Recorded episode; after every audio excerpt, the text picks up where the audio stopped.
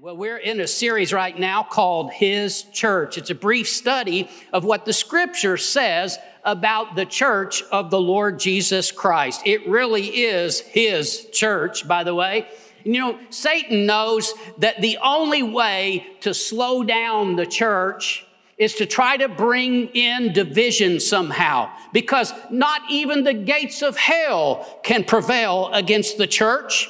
But if he can get us fighting amongst ourselves, you know, and I'm talking about the universal church, if he can get us fighting amongst, you know, ourselves and other churches, it hinders the work of the Lord and what Jesus is doing in building his church throughout the world. You know, the world's, uh, most valid criticism of the church, and let me just clarify here the world has a lot of criticisms of the church, and most of them lack any validity whatsoever. But their most valid criticism of the church is that too often we can't seem to get along. Too often it seems like the church is fighting among themselves, much less loving one another as Jesus said that we were to. I mean, Jesus said, The world will know that you're my disciples by your love for one another. And yet, a lot of the time, what the world sees is that we can't agree and we can't get along. I just want you to know that it's important that we see that our adversary, the devil, is always trying to bring division and disunity. But Jesus wants us to be one. You know, that work of the enemy is certainly not a new thing. I mean, it was going on in that early New Testament church in 1 Corinthians 1:13. Paul asked the Corinthians, he says, "Is Christ divided?" It's a rhetorical question, but it would be okay for y'all to say no. No, Christ is not divided. We need to know that we are one. In 1 Corinthians 12 12, it says, For as the body is one and has many members, but all the members of that one body, being many, are one body, so also is Christ. It says it over and over again that the body of Christ is one. Scripturally, we need to know this. There is one body. The body can have no divisions. It's Jesus' church. And you know what? I say this, there's a lot of opinions about what the church ought to be. But the only one that really matters is Jesus' opinion. And he says that the church is to be one. In fact, on the night that Jesus was betrayed, he prayed for his disciples and he prayed for the church that was to come. In John 17, 20 and 21, he says, I do not pray for these alone, but also for those who will believe in me through their word. That's you and me that they will all be one, as you, Father, are in me and I in you, that they also may be one in us, that the world may believe that you sent me. This is how critical it is. He says, that the world may believe that you sent me. The world needs to see that it's real, that we really are one. That's proof Jesus is saying that the world will know, so they'll believe that you sent me. It's really amazing how many denominations there are today. I mean, we could probably all name a handful of the major ones, but there are literally hundreds, if not thousands, and not just denominations, but there's all these different groups, you know. I mean, it's all the rage to not have a denomination, let's be non denominational, and yet they all identify with this group or identify with that group, and it goes further than that. I mean, a lot of people that identify with this teacher or this preacher or this minister, and, you know, well, I follow the teachings of so and so. It's amazing that Paul actually addresses that very thing. In the scripture, it's been going on a really, really long time. 1 Corinthians 1 10 through 13. He says, I plead with you, brethren, by the name of our Lord Jesus Christ, that you all speak the same thing, and that there be no divisions among you, but that you be perfectly joined together in the same mind and the same judgment. For it has been declared to me concerning you, my brethren, by those of Chloe's household, that there are contentions among you. Now I say this, that each of you says, I am of Paul, I am of Apollos, I am of Cephas, or I am of Christ. Is Christ divided? Was Paul crucified for you? Or were you baptized in the name of Paul? It's all about Jesus. We're not following any other man. It's not about a denomination, it's not about a group. It's all about Jesus. And we, as his church, he says that we are supposed to be one. Christ is not divided. This denomination thing, I tell you, it, it's been going on a really long time. And whether you identify with a denomination or a group or certain spiritual leaders, I tell you, we are all supposed to be one. And, and really and truly, you know, in the time that we live in, it seems to be even worse where people just split and divide and we got to have this group and that group and now I can't. John Wesley at one time was very denominational minded and it said that at one point, Wesley had a vision where he found himself at the gates of hell and he knocked and he asked, Are there any Roman Catholics here? And they said, Yes, there are many. He said, Are there any Church of England here? They said, Yes, there are many. He said, Are there any Presbyterians here? They said, Yes, there are many. He said, Are there any Wesleyans here? And they said, Yes, a great many. He's disappointed and dismayed, but he turns and he goes a few steps to paradise and he begins to ask the same questions. He says, Are there any Roman Catholics here? They said, No. He said, Mm hmm. I thought so. He said, Are there any Church of England here? They said, No. Are there any Protestants here? They said, No. He said, Are there any Wesleyans here? They said, No. And he was absolutely dismayed by the answer. He said, Then who is in heaven? They said, We don't know any of those names. We only know the name Christian. And there are many of us, too many to count, from every kindred and tongue and race and nation. Just Christians. Oh, you see, when we get to heaven, there's not going to be any denominations and different groups and all of that. I mean, I think some people somehow in their mind, they think, well, you know, we get to heaven, we'll get to be with, here's the Baptist section over here, and here's the Methodist section over there. And, you know, somewhere way out there, you know, we got to move them out, you know, some, put them on the other side of the tracks or something, have those crazy tongue talkers over there. And then there's going to be a really special place for the Church of Christ because, you know, we want them to think that they're the only ones there, of course. And, Now, when we get to heaven, guess what? We're all going to be one. We're all going to be the same. In fact, some of the ones that maybe some of us have fought and argued with, and it ain't going to matter. We're all going to be together Worship everybody, everybody that has put their faith and trust in the Lord Jesus Christ as Lord and Savior, washed in the blood and born of the Spirit. We're all going to be there together as one. Why can't we be one here? Amen. Well, they believe this, and I don't believe that. We're supposed to be one. I'm a Paul, I'm a Cephas. We're supposed to be one. It's amazing how the enemy has used things to divide the body and keep the body from being as effective as it should be. You see, all those labels, they just divide. We categorize, we judge people, but the body of Christ is one. We're going to go to Ephesians chapter 4. and We're going to kind of work our way through that passage there, but it's amazing to me how that 2,000 years ago, the Lord spoke by the Holy Spirit and Paul, the apostle, wrote this passage of scripture, and it speaks to us today. I want to say that I am blessed to pastor people who don't fight amongst themselves. We are not perfect, but I just am thankful for the unity that we have as a church. And I don't I say that because I don't want anybody to think that I'm sharing this message because there are problems. I'm sharing this message because about three to four months ago, I felt like the Lord put it on my heart to begin this year with a series on the church. But I want you to hear it today because you see, even when we have unity, we need to never take it for granted. We need to guard, we need to keep the unity, and we have to make every effort because we have an enemy who's always working against us.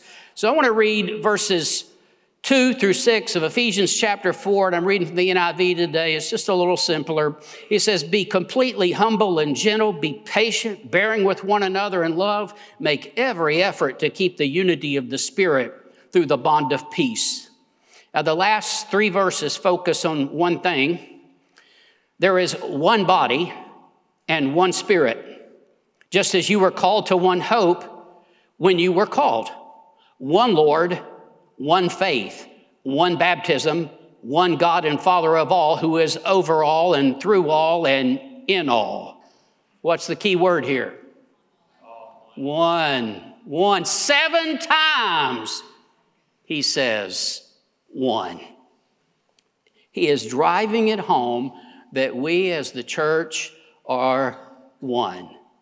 See, we need to remember, he, he talks about all these things that we are that make us one. And we need to remember there's so much that we have in common with other believers.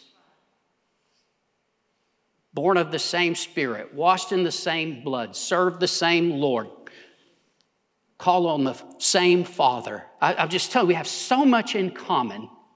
And we need to realize all that we have in common. And here's the thing about that. You see, the things that we have in common, these are eternal truths. These are eternal things. And so often, all of our differences, they're temporal. They're not going to matter when we get to heaven. Even the things that people so often split and divide over, he says, we are one.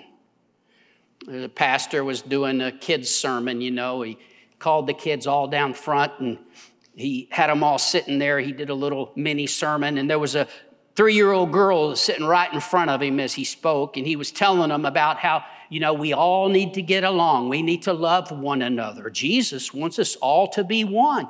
The little girl spoke up and said, I don't want to be one, I want to be four. Here's what I want to say about that. I don't know what you want, but I do know what Jesus wants, and He wants us to be one. And this message, I think that it just it, it just goes against the grain. There is a stronghold that needs to be torn down. So many people have accepted division and conflict and strife in the church, they just accepted that the body can't get along. The universal church can never get along, never be in agreement. Yes, it can. Jesus prayed that we would be one. In fact, I want to go back to that and read one more verse there. Verse 23, he says, May they be brought to complete unity to let the world know that you sent me. You see, we got a job to do, and we got to be in unity to do it. How can we be one? How can we have unity when there's so many differences, so many opinions, so many disagreements? How can we have unity when we have so many different backgrounds and people groups and nationalities and races and cultures? How can we possibly be one? Because in Christ, we are one. It's a spiritual truth. You know, I've learned that there are spiritual truths that this side of heaven I may not fully understand, but I accept it and embrace it because it is the word of the Lord and it is spiritual truth. And here's what it says in Galatians 3:28. There's neither Jew nor Greek, slave nor free, male nor female, you are all one in Christ Jesus. See, whatever differences we have, whatever different backgrounds or cultures we come from, none of that matters in Christ. We are one. You see, in our culture today is part of how there's so many different kinds of churches. Well, we got this one over here and this one over here, and they can't ever meet, you know, they could never get along. They're from they're too different. It's not supposed to be that way. It ought to be that all of us who are going to worship together in heaven should be able to worship together here. And remember all that we have in common. That's what binds us together. You know, Jesus prayed for us to be one so that the world would believe that the Father sent him. Think about this. John 17, the night he's betrayed, he chooses to pray this for the church, all those who would believe on me through their word. He didn't pray for the church to have trillions and trillions and trillions of dollars. He could have. He didn't pray that. See, a lot of people make a big thing about money. It's all about the money. I want to tell you, it takes money to send missionaries. I understand that. It takes money to build a building where we worship. I'm just telling you, though, it's not all about money. In fact, a lot of the time when a family wins the lottery or they get a big inheritance, it destroys them. And you know what? I've seen this over the years that when a church has very little money, people don't squabble about it. But when they start having a little money, and if they have a lot of money, then people want to fight over how it's going to be spent. Y'all quiet. Money is not the answer. In fact, sometimes money becomes a problem. And then, you know, you can have all kinds of gifts and talents and abilities. If I have great faith, if we had, Jesus didn't pray if we had faith to move mountains.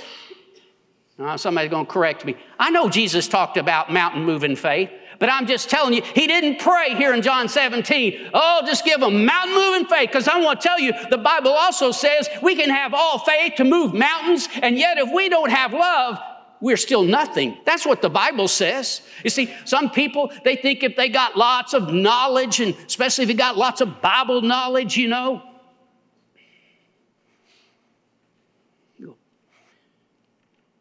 No, we need to realize what's important is that we have unity. That's what Jesus prayed for, that we would be one, have unity with one another. I, I wonder why Jesus didn't pray that there would be no persecution or opposition to his church.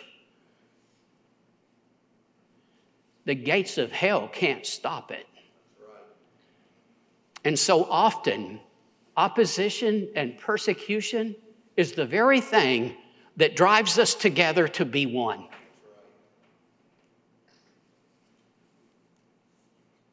In countries and places in the world today where there's great persecution and one believer meets another believer, they don't say, Well, you know, what denomination are you? What do y'all believe? And, you know, we believe this. No, they are just thrilled to meet another Christian, a brother or sister in Christ. Why? Because of the opposition and the persecution. You know, it's amazing how we as a country, we, sh- we should understand this. I mean, in, in World War II, when Pearl Harbor was attacked, our nation united completely. And, you know, I somehow think today that uh, maybe I'm fantasizing here, but I somehow think today if, if our nation was attacked on American soil, that even re- Republicans and Democrats would be able to get in unity about it. You know what I'm saying? I mean, that, maybe that's too far, but I'm just, I'm just saying though that a, a lot of the time, opposition and persecution, it, that all going away is not the answer. In fact, if we are in unity, I'm telling you the truth, money is not a problem. If we are in unity, opposition and persecution, it can't stop us. If we're in unity, talents and gifts, those things, those aren't a problem. All of those things flow, all of those things happen when the church is in unity. Oh, the answer to us reaching the world, it's exactly what Jesus prayed that we would be one so that the world would know. In Genesis chapter 11, they built a great tower known as the Tower of Babel, and it was built out of the pride of man. It was an evil thing. Listen to what the Lord said in Genesis 11, 6. And the Lord said, Indeed, the people who are one, and they all have one language, and this is what they begin to do. Now, nothing they propose to do will be withheld from them. These were wicked, evil people doing something in their pride. And yet the Lord says, because of their unity, they'll be able to do anything. And so the Lord disrupted their unity. He gave them all different languages where they no longer could understand one another, and they were all divided. But we need to realize If, if that is true, if unity is that powerful about ungodly, evil people doing something in the pride of man, how much more powerful is our unity as the church of the Lord Jesus Christ who are not doing our will in the pride of man, but we are praying for His kingdom and His will to be done. We are seeking to fulfill His plan and purpose in our world. I want to tell you, the enemy cannot stop the church if we are in unity, if we are one. You know, if you ever want to discern how spiritually mature you are, I, am well aware that people could come up with all kinds of ideas, but this passage in 1 Corinthians chapter 3 makes it pretty simple. He says, beginning from verse 1, he says, Brothers, I could not address you as spiritual, but as worldly, mere infants in Christ. I gave you milk, not solid food, for you're not yet ready for it. Indeed, you're still not ready. You're still worldly. Since there is jealousy and quarreling among you, are you not worldly? Are you not acting like mere men? You he says mere men here. He's talking about that they're just acting like unregenerate people, not even born again. You're acting like mere men, not new creations in Christ, acting like the world. He says they're babies, they're carnal. See, sometimes people think they're real spiritual if they have great gifts or if they have a lot of knowledge or they know a lot of scripture. And you know sometimes people who know a lot of scripture uh, and pastors can be real bad about this you know. They they use it as a way to just get their way and to attack other people. I'll never forget being in a board meeting many years ago when a board member uh, stood up with his bible and he, he told another man he said I could just cut you up with the Word of God.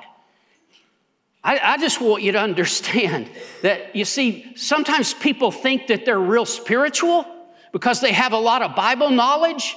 But here, Paul makes it pretty simple. If you're involved in strife, conflict, division, jealousy, you're a baby. Haven't even begun to grow up. We need to see when we're involved in strife and jealousy, we're not doing what God wants us to do. I think some Christians have just missed some kindergarten lessons, you know, about get along with others, play well with others. Do you get along? Do you play well with others? When you grow up in Christ, you understand there's more important things in your opinion See, God cares about our relationship with one another. He cares about how we interact with one another. He cares about our unity, that we are one. And we need to realize our unity is a sacred thing. You know, Jesus said that they might be one even as He and the Father are one. It's a sacred thing. Unity is God's idea, it's His priority, and it's something that we as a church, we got to get right. It's an absolute for us. We need to make every effort to keep the unity. Sometimes people disagree. I mean, anytime you get two people together, sooner or later, there's going to be a disagreement.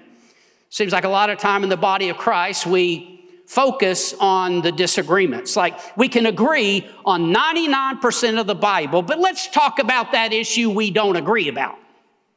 Let's hash it out. And if we can't come in an agreement, well, we're just going to have to part company. That is exactly how there are so many divisions in the body of Christ.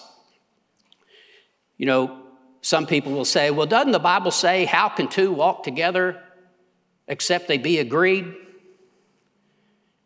This is one of the most misinterpreted, misunderstood scriptures in the whole Bible.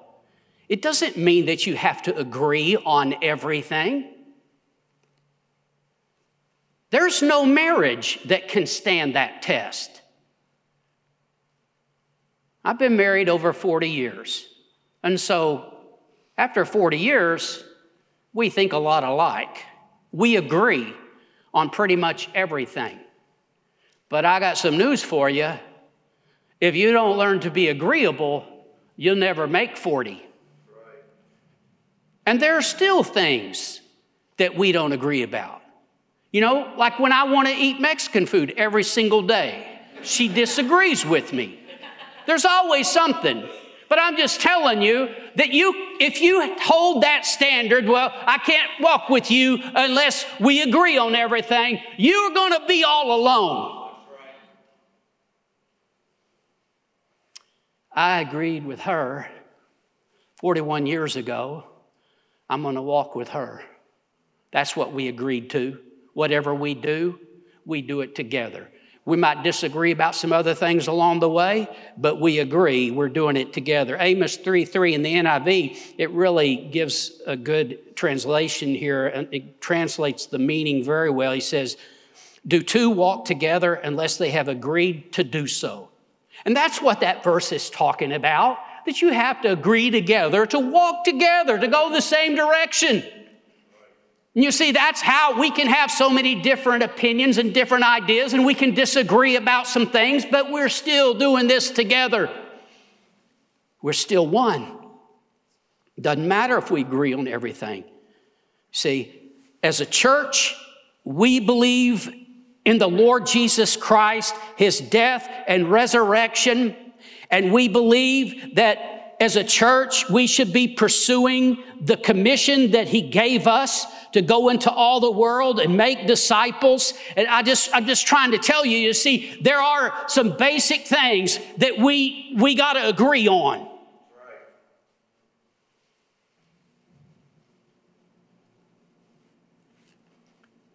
But so many other things that people want to fight and argue and divide over, they're not going to matter when you get to heaven. And we need to quit fighting about them here and now. I'm not saying that they don't matter, but I'm just saying that it's not something that's worth people dividing over and having division and conflict. We're going to go back to the passage in Ephesians chapter 4. There's five keys there in verses 2 and 3 that will help us to live out and to keep our unity. Ephesians 4 2 and 3 it says, Be completely humble and gentle, be patient, bearing with one another in love, make every effort to keep the unity of the Spirit through the bond of peace. First, he says, Be completely humble. Completely. Completely. That means no pride. It's a hard pill to swallow in a culture that exalts pride and boasts about it. Completely humble. Proverbs 13:10 says pride only breeds quarrels. Pride only breeds quarrels. Pride is going to cause strife. So often it is the root cause Instead, we're to be completely humble. It's a lowliness of mind, it's an attitude. And we're going to come back to Ephesians in a few minutes, but I want us to look at Philippians 2, 3, and 4. Paul gives us more insight on being humble. He says, Do nothing out of selfish ambition or vain conceit. See, we should never just act on what we selfishly want and never out of any pride. He says, But in humility, consider others better than yourselves. Oh, wait a minute. That is not at all what the world says. Consider others better than yourselves. The New King James says, esteem others better than yourself. It's all about self esteem in this world. Some of you have a hard time accepting what I'm talking about right now, but I didn't write it. We're to esteem others better than ourselves self esteem. That is lifting self up. That's what that means self esteem. Like Satan, who in his pride wanted to exalt himself and be like the Most High. No, we're to be completely humble and think of others better than ourselves.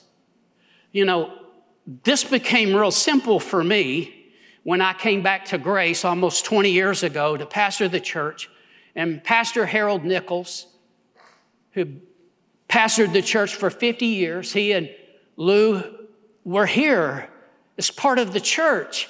And he says to me, You're my pastor. And I'm like, This is so weird. This is ridiculous.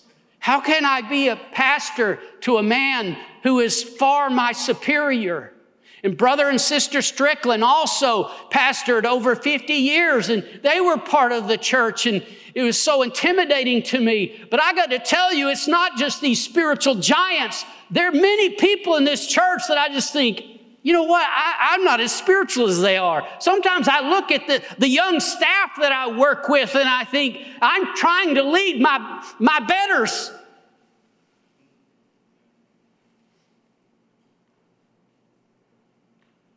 And I'm just telling you that somewhere along the way, I finally learned to esteem others better than myself.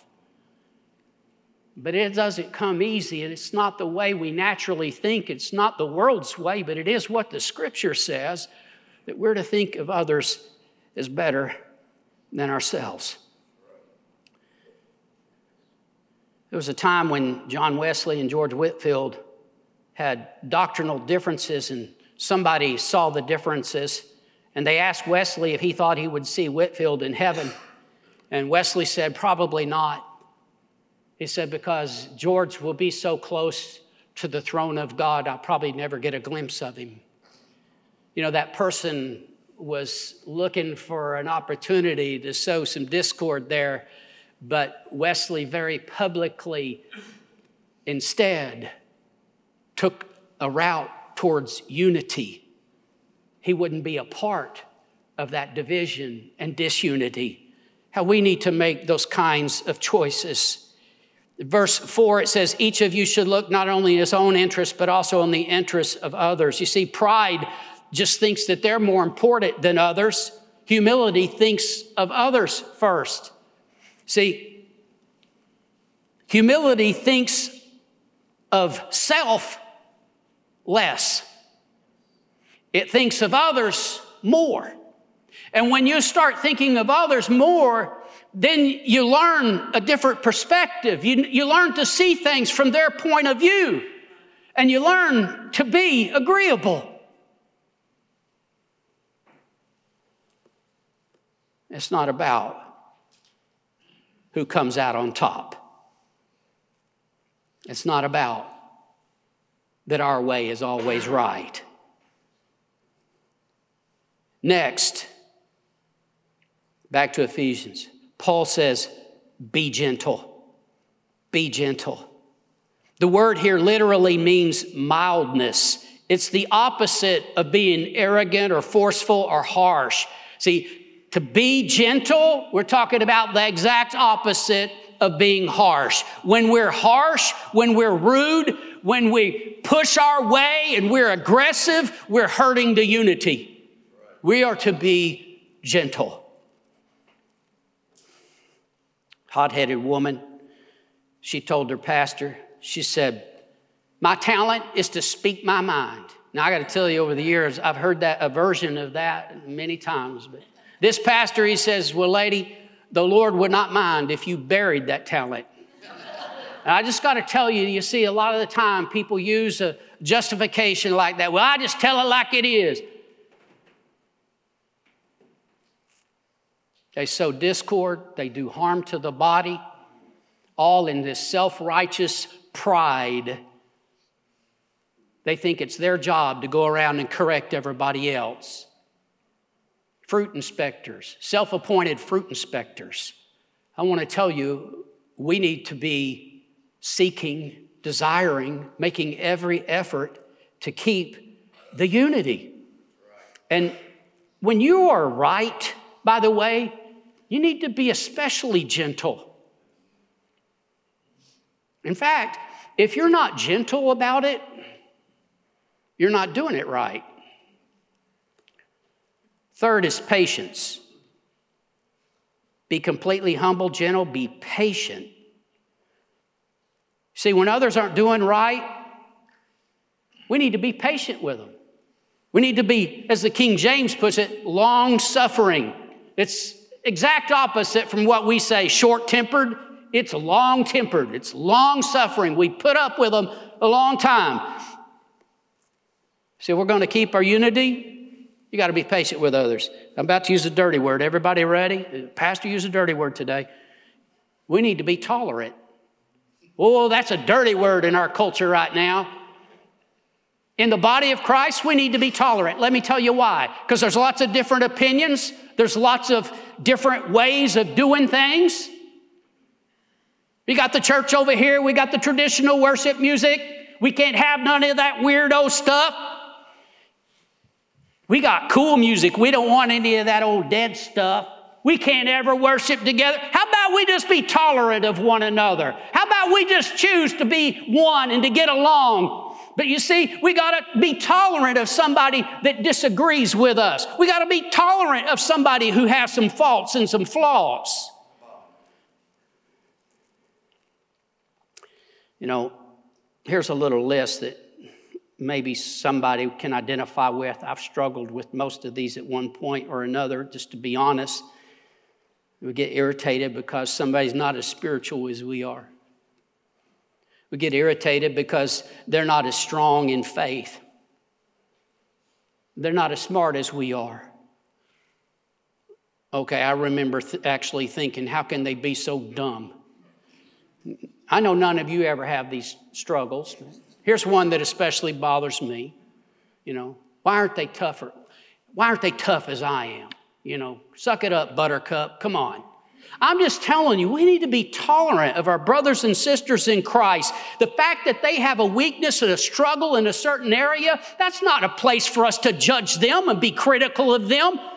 No, that's a place for us to love them and pray for them and try to help them. Be patient.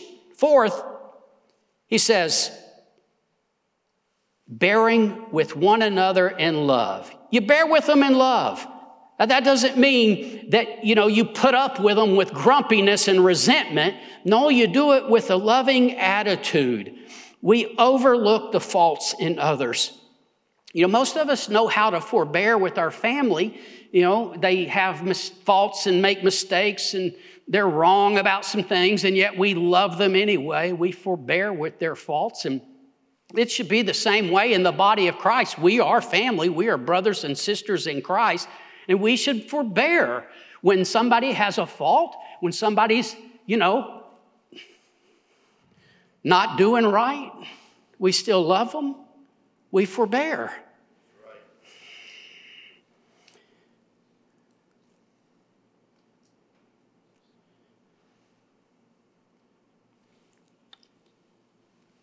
I mean, if you're looking for people without faults and flaws, there's only one.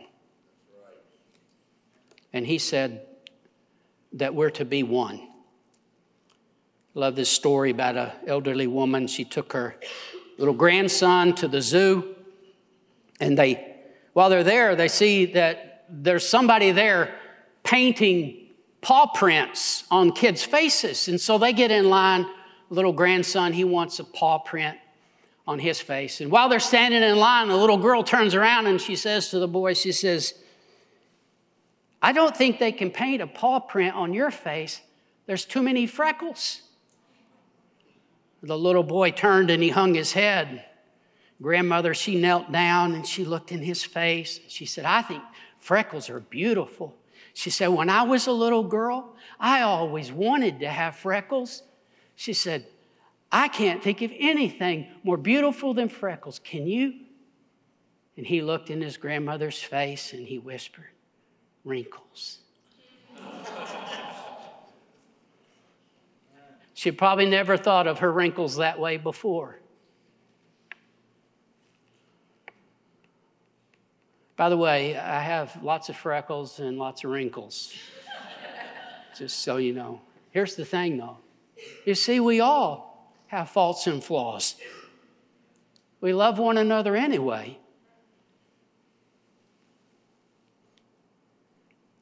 I read this in my devotion, one of my devotionals this morning, and I don't usually do this, but I want to share it with you. First of all, the two verses where Philippians 1, 3, and 4. I thank my God upon every remembrance of you, always in every prayer of mine, making requests for you all with joy I want to tell you, uh, well, let me read what he wrote here. He said, If the church is to grow spiritually, the relationship among its people must be those of genuine thankfulness. Such gratefulness should not depend upon the perfection of others. We are all imperfect. Indeed, our imperfections should fuel our prayers for each other. See, we should never take one another for granted. I've talked about this before in marriage that one of the ways that you can get a bad marriage turned around is if you start appreciating each other. You start looking for good things to appreciate. And I want to tell you that in life, it's always like this. Uh, you can always find something to complain about at your job. You can always find something negative, something to complain about at church. You can find something to complain about with your spouse. You can find something to complain about with a person at church, a brother or sister in the Lord. You can also always find something to be thankful for. It's what you focus on. And we, like the Apostle Paul, I want to tell you, the Philippians weren't perfect, but he says, I thank God upon every remembrance of you. See, we need to be thankful for each other. Look for the good and be thankful. And out of that, you see, we pray for one another with joy. You see problems, you see weaknesses, you see where they're struggling, you pray for them. But you're thankful for them. Back to Ephesians one more time. The last scripture tells us make every effort to keep the unity of the Spirit through the bond of peace. Make every effort. That means we are supposed to work at it. Another translation says, be diligent. Another says, striving earnestly. Another says, do your best. In other words, we should be giving it our all.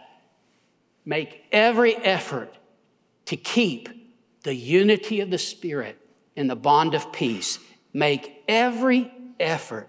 Not, well, wouldn't it be nice if we had unity? No, we're going to do whatever we can so that we can have unity. When he says keep, that word means guard. We need to be diligent to guard our unity. Remember that the enemy is always trying to divide. And just like the Lord uses people, so does Satan. He so often uses a divisive person. Listen to this from Titus 3:10. Warn a divisive person once, then warn him a second time. After that, have nothing to do with him.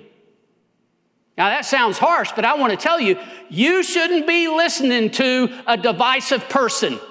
It will mess you up. Warn them once, warn them twice, and then you stay away from them. Come on, straight out of the Bible.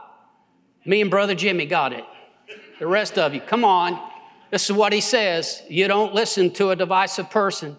You know, I've talked about this before, but it needs to be touched on this morning. The Bible uses a, this big, long word, and it's kind of strange. It's a word we don't use much in our culture today, except some Christians use it. In fact, they use it frequently in this regard. They'll say, It is an abomination for a man to be with another man. That is absolutely Bible. That is the Word of God. It says it's an abomination. What is an abomination? It is something that the Lord can't stand. It is something that disgusts him. An abomination. Well, let me tell you what else is an abomination. Proverbs 6:19 says that one who sows discord among the brethren, he's an abomination to God. One who sows discord. The Lord can't stand it. It disgusts him. There's always somebody trying to stir up discord. And I want to tell you, the Lord doesn't like it. How does somebody sow discord? They magnify differences. They want to point out the differences. Doesn't matter how much you have in common, how much you agree on, they can always find something to disagree about. Sometimes people sow discord by always talking about controversial issues, always stirring the pot, always trying to keep it going, get strife going. we need to be wise about who we talk to and who we listen to and who we do life with. You can't allow somebody to sow those seeds of discord in your heart. How do they sow discord? Always talking negative about other people. Always say, has something to say about somebody else. There's another Bible word for that. It's called gossip. Are you doing all you can to keep the unity so that we can be one as Jesus prayed. Another way we avoid disunity is 2 Timothy 2:23 don't have anything to do with foolish and stupid arguments because you know they produce quarrels.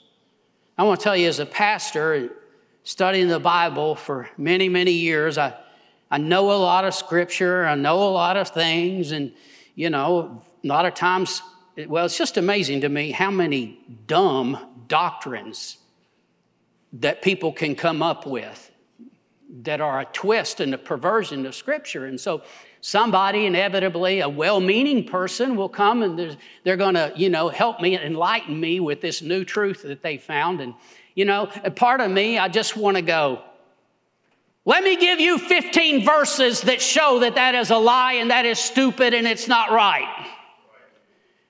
But that would just be hurtful, not helpful. But then, in that same passage of scripture where he tells us to avoid foolish and stupid arguments, he, goes on in the next couple of verses. He says, The servant of the Lord must not quarrel, but be gentle, so that in the right way, you see, in the right time, he can humbly teach that person so that maybe, perhaps it says they will find repentance that's changing their mind and come to the knowledge of the truth. You see, but it's all in the attitude and how we deal with people. Yes, there's a lot of people that are headed the wrong way. They believe foolish things, but we got to help them by being gentle and loving them, not by blasting them.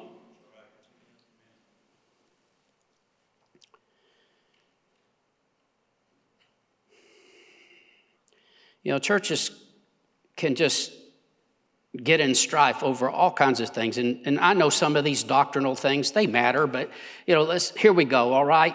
Are you pre-trib or mid-trib or post-trib? Some of you are like, what is that? God bless you.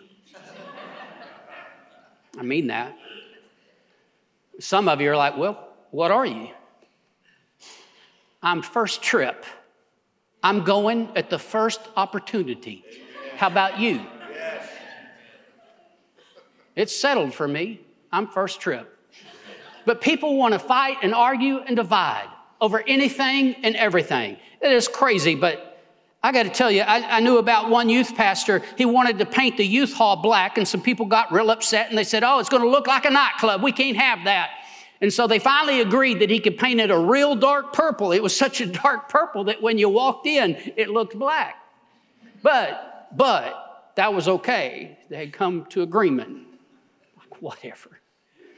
Heard about another church. This, this lady painted a mural on a wall in the kids' classroom. It was Adam and Eve. And, you know, she had used plenty of leaves. It was totally modest, but people got upset. Some of them did because Adam had a navel.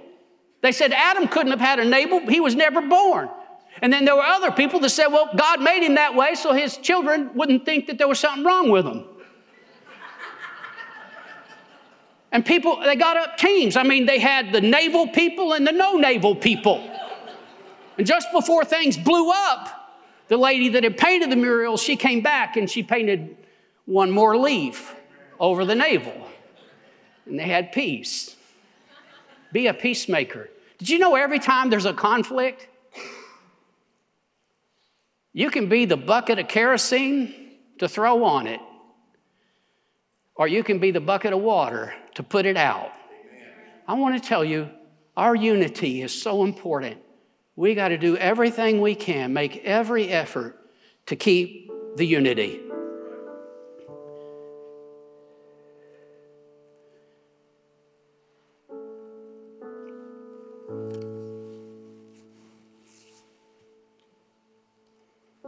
I want to tell you we have a common cause. Our cause is the cause of Christ to reach the world, to build the church He's building. We have a common enemy, Satan. He's the enemy of our souls, and He's the one that steals, kills, and destroys. He's the one that's always working against us. We have a common love and allegiance. It's to our Lord Jesus Christ, the one who died on the cross for us, the King of kings and the Lord of lords. I may not agree with you about everything, but if you believe in the Lord Jesus Christ as your Lord and Savior, that you are born again and washed in the blood of Jesus, I consider you to be my brother and sister. And if you carry this same cause to do what He wants us to do, to go into the world and make disciples, then I want to ask you to walk with me. I don't have to agree with you about everything. If we have that in common, we are both part of the church of the Lord Jesus Christ. And we need to remember that what's important is that we keep the unity, and as Jesus prayed, that we would be one. Stand with me. We're going to pray, and I would like for our prayer partners to go ahead and come.